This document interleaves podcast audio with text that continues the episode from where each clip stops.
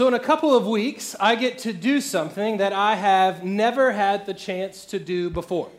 Uh, as soon as worship is over on April 28th, I'm going to go out that door as fast as I can, and Jessica is going to be waiting there uh, with the car engine going, and we are going to go to the airport and then get on an airplane.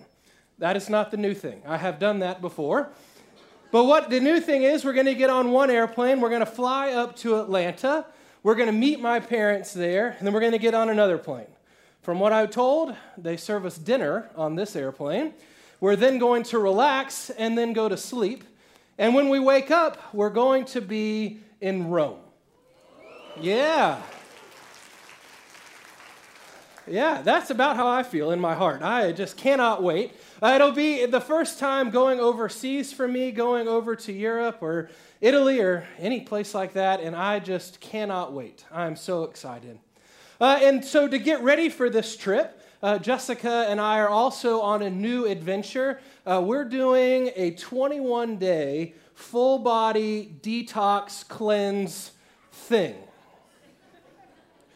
And we're doing this because we wanted to make sure we were in the best shape, we were ready, we felt good and healthy when we got there. We know it's going to be a lot of walking, a lot of eating, and a whole lot of that good stuff. So we wanted to make sure we felt good. Now, in the, the spirit of vulnerability here, I'll share with you the other reason we're doing this. Uh, is because my health and my, my body size and all of that has always been a struggle for me growing up. I've always been a bigger kid. I've always um, still feel like a bigger kid most of the time. Uh, but that's just something that's always been hard for me. Maybe, maybe somebody else has felt that. And so we really want to start making some significant changes in our lives now so that we can live and be healthy for a long time to come. Uh, so, as a part of that process and my lifelong journey with having this be a struggle for me, uh, I've offered up quite a few different prayers throughout my life asking for God's help with this. Prayers like, God, could you please not make cheeseburgers my favorite food any longer? Or, God, for once, could you please give me the self control to pick a Caesar salad instead of chicken Alfredo? Or must it always be key lime pie that my mother brings when she comes to visit? Things like that. I've asked God for prayers to help me make the decisions in my life so I can begin uh, to be healthier and to do those things. And I know this is a silly example, but it still makes me frustrated when God tells me no. When I so desperately want God to give me a yes to my prayers, and yet I feel like God continues to say no. But what about when there was a loved one that you cared about deeply, or a friend that was sick and you prayed for them and you prayed for them and you prayed for God to heal them? And they were never healed? What about somebody who went in for a routine surgery and then they didn't make it? What about a child who's born with an incurable disease? What about natural disasters that come and decimate entire towns and states? We've prayed during and before all of those things. Is that God saying no to our prayers as well? Maybe we thought if God really loved us, wouldn't God just say yes to our prayers? If it was serious enough to us where I need to ask God, since God loves me, God's just going to say yes, right? Maybe we wonder was God hearing our prayers and just ignoring them? Was God even listening to me? Why does God say no to our prayers? And I think we've all asked these questions at some point or another in our lives, and perhaps a good time or a bad time or the in between. And let me just say that it's okay to ask these questions. It's okay to ask God these questions. It's okay for us to ask these questions to one another so that we can learn and grow and maybe come to some kind of understanding. But this sermon comes at a very appropriate time because we're right in the middle of the season of Lent, or the 40 days leading up to Easter. And this is the season, after all, that we begin when we hear, Remember that you were formed in the dust. and it is the dust that you shall return. In this time of year, sorrow and grief and sadness and anger are no stranger to any of us. But through it all, through all things that happen, all things we hear and see and experience, I don't believe that God is not good. I do not believe that we worship a God who does not hear our every prayer, our every petition, our every word, and not respond in some way. Our cries do not fall on deaf ears with God. God hears us. And I don't think God is some kind of master puppeteer up in heaven just playing games with our lives and doing things to us for his own amusement and enjoyment. I don't think God is off in some faraway heavenly realm sitting on a throne of judgment watching us in this world and just wagging his finger at us when we do something wrong and saying, You should have done it this way, or if you would have trusted in me more, it would have been better. That's not how God acts. That's not how God works. We worship a good God, a God that believes in forgiveness, in mercy, in compassion, in grace, and in love. And that's what God wants to give to us. And I think the hardest part about this whole conversation is that uh, on this side of eternity, we might not ever get a real solid answer to this question Why, when we so desperately want a yes from God, do we still get a no? When we so desperately want nothing more than a yes from God in our prayers, God still says no. And I think it's tempting to believe the lie, and I think uh, in our weak moments we might tell this to ourselves that in our times of prayer, if we get a yes, it's confirming God's blessing and heaven's approval of our request. While if God, if we feel like God has given us a no, it's a form of punishment or heavenly disapproval. And that's not true. Let me say that again. If we receive a yes, that doesn't confirm God's blessing. And if we receive a no, that isn't a form of punishment or heavenly disapproval. But on this side of eternity, we might not ever get the answer to that question. And I know this is a very challenging topic. It's, it was hard for me to write this. It's hard for me to talk about this when I know some of the pain happening in each person's life in this room and the things we've been through. I know this is perhaps resurfacing some emotions and some grief that we haven't felt in a while, or somebody is very brightly in our minds that uh, was touched by this conversation.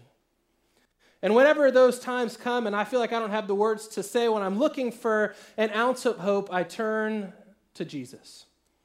And I ask the question where do I see Jesus in all of this? And there's a scripture for, uh, from the book of Hebrews, the fifth chapter, verse 7. It's up on the screen. It says this During the days of Jesus' life on earth, he offered up prayers and petitions with fervent cries and tears to the one who could save him from death. And he was heard because of his reverent submission. The Messiah, the Savior of the world, the most perfect person to ever walk the planet, was told no by God. And we know this because on the night in which he was betrayed, we read in the 22nd chapter of Luke, it says this He withdrew about a stone's throw, this is Jesus, beyond the disciples, he knelt down and prayed Father, if you are willing, take this cup from me, yet not my will, but yours be done. An angel from heaven appeared to him and strengthened him.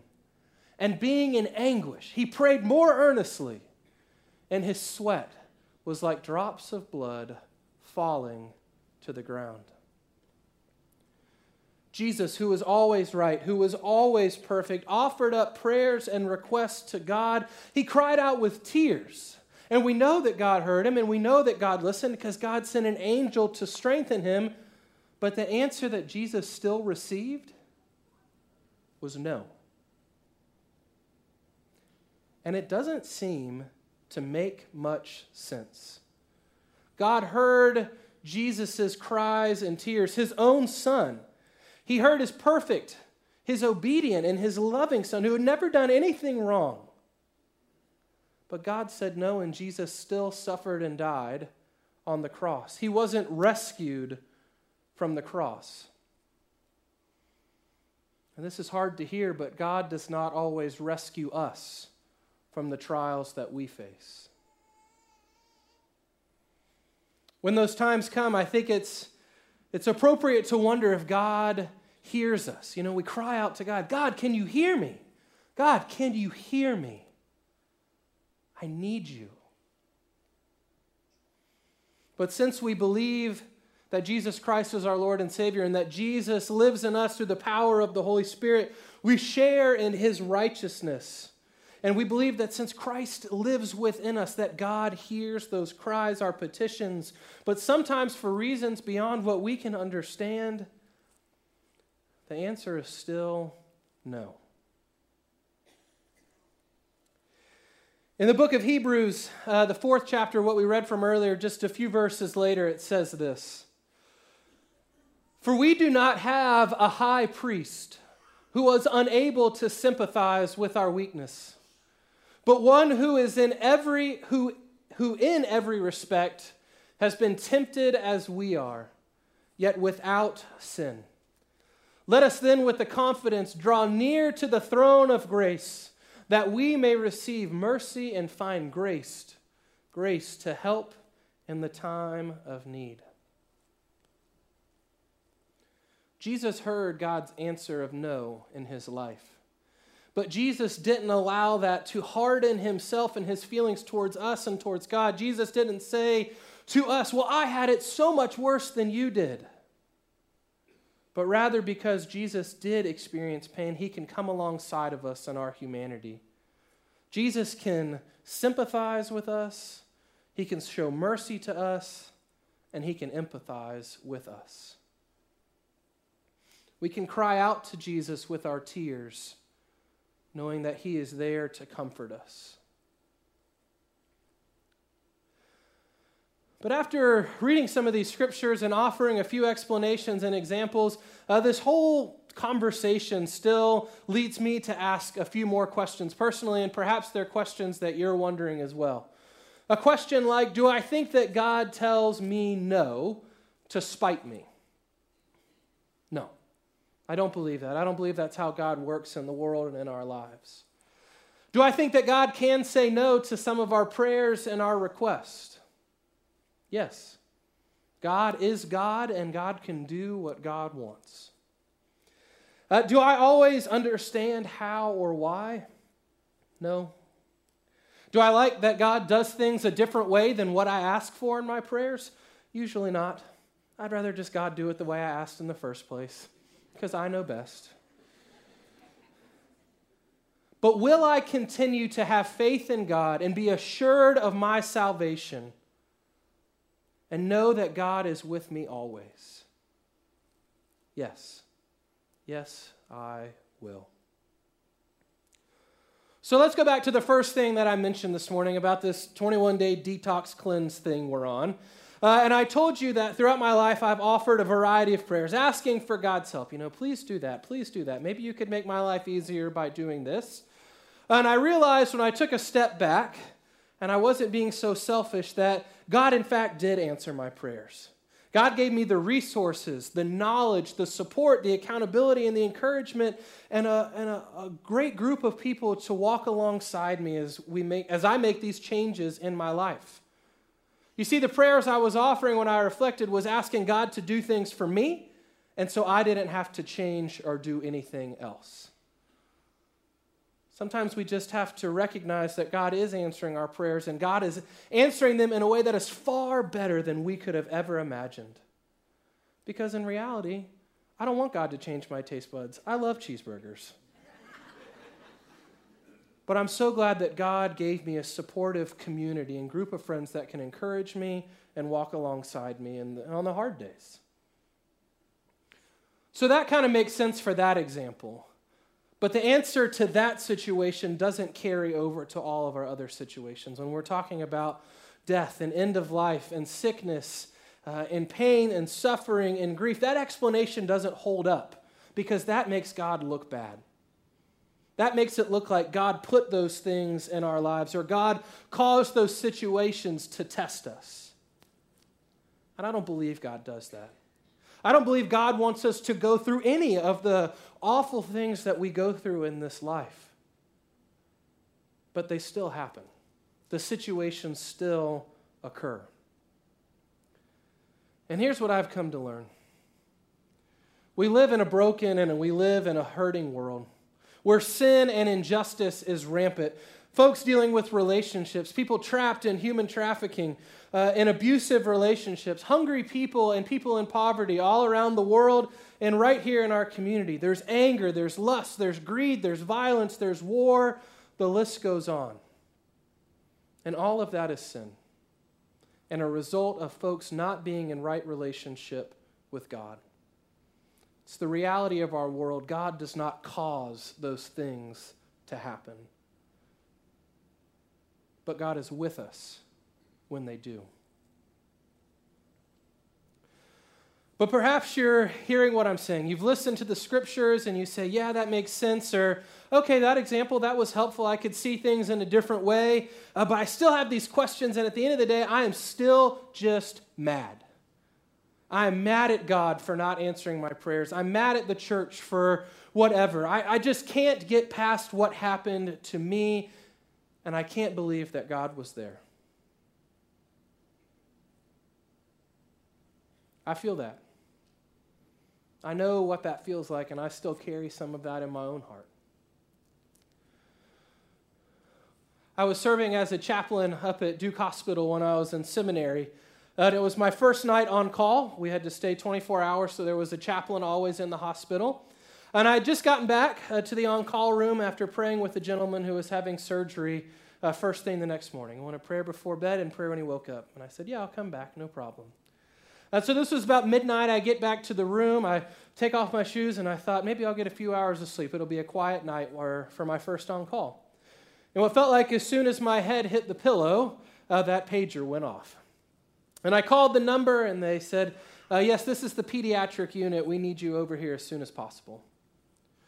So I put on my shoes and I rush to the other side of the hospital, and I find the room that I've been called to. And outside are the doctors and the nurses, and I see tears. And as I get a little closer to the door, I take a step in and I see an elderly woman just kind of hunched over the bed.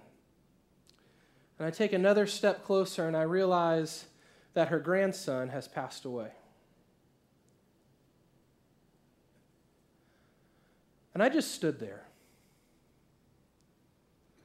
I had no explanation.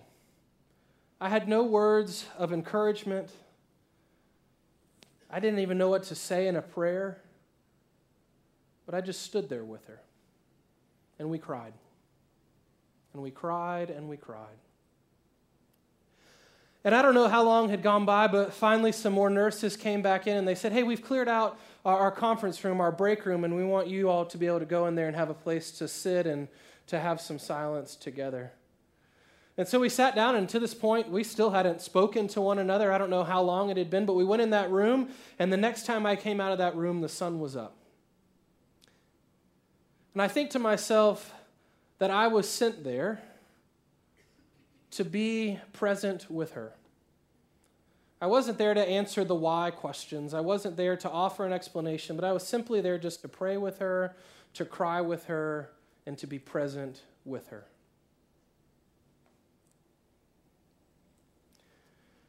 Our church is very blessed to have many ministries that do that exact same thing for people right here in our church family and our community. You heard about the food pantry feeding 26,000 people a year who are in need.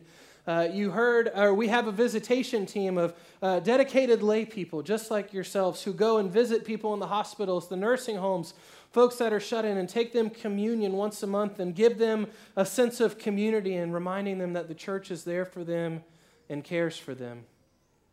But we also have this thing called a Stephen ministry.